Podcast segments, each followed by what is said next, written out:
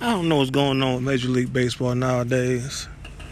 I remember the days of Nolan Ryan, my dude Roger Clemens, Mike Mussina, dudes who would go eight or nine innings, in which complete games meant something. I see these dudes nowadays, they struggling to get to the sixth inning. They become six inning pitchers soon as they hit that 100 pitch mark, they're all of a sudden trying their best to get them out and bring it in the bullpen.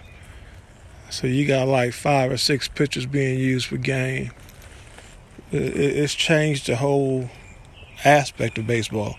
I don't even know what you want to call it right now. This ain't this ain't really baseball. We ain't seeing Chris Sale or the dude Max something out there and not with the Washington Nationals getting complete games. We seeing them going six or seven strong innings, and then they talk about them like they're incredible. No, man, you ain't incredible. You couldn't even finish a game. Things got to change, man. Major League Baseball.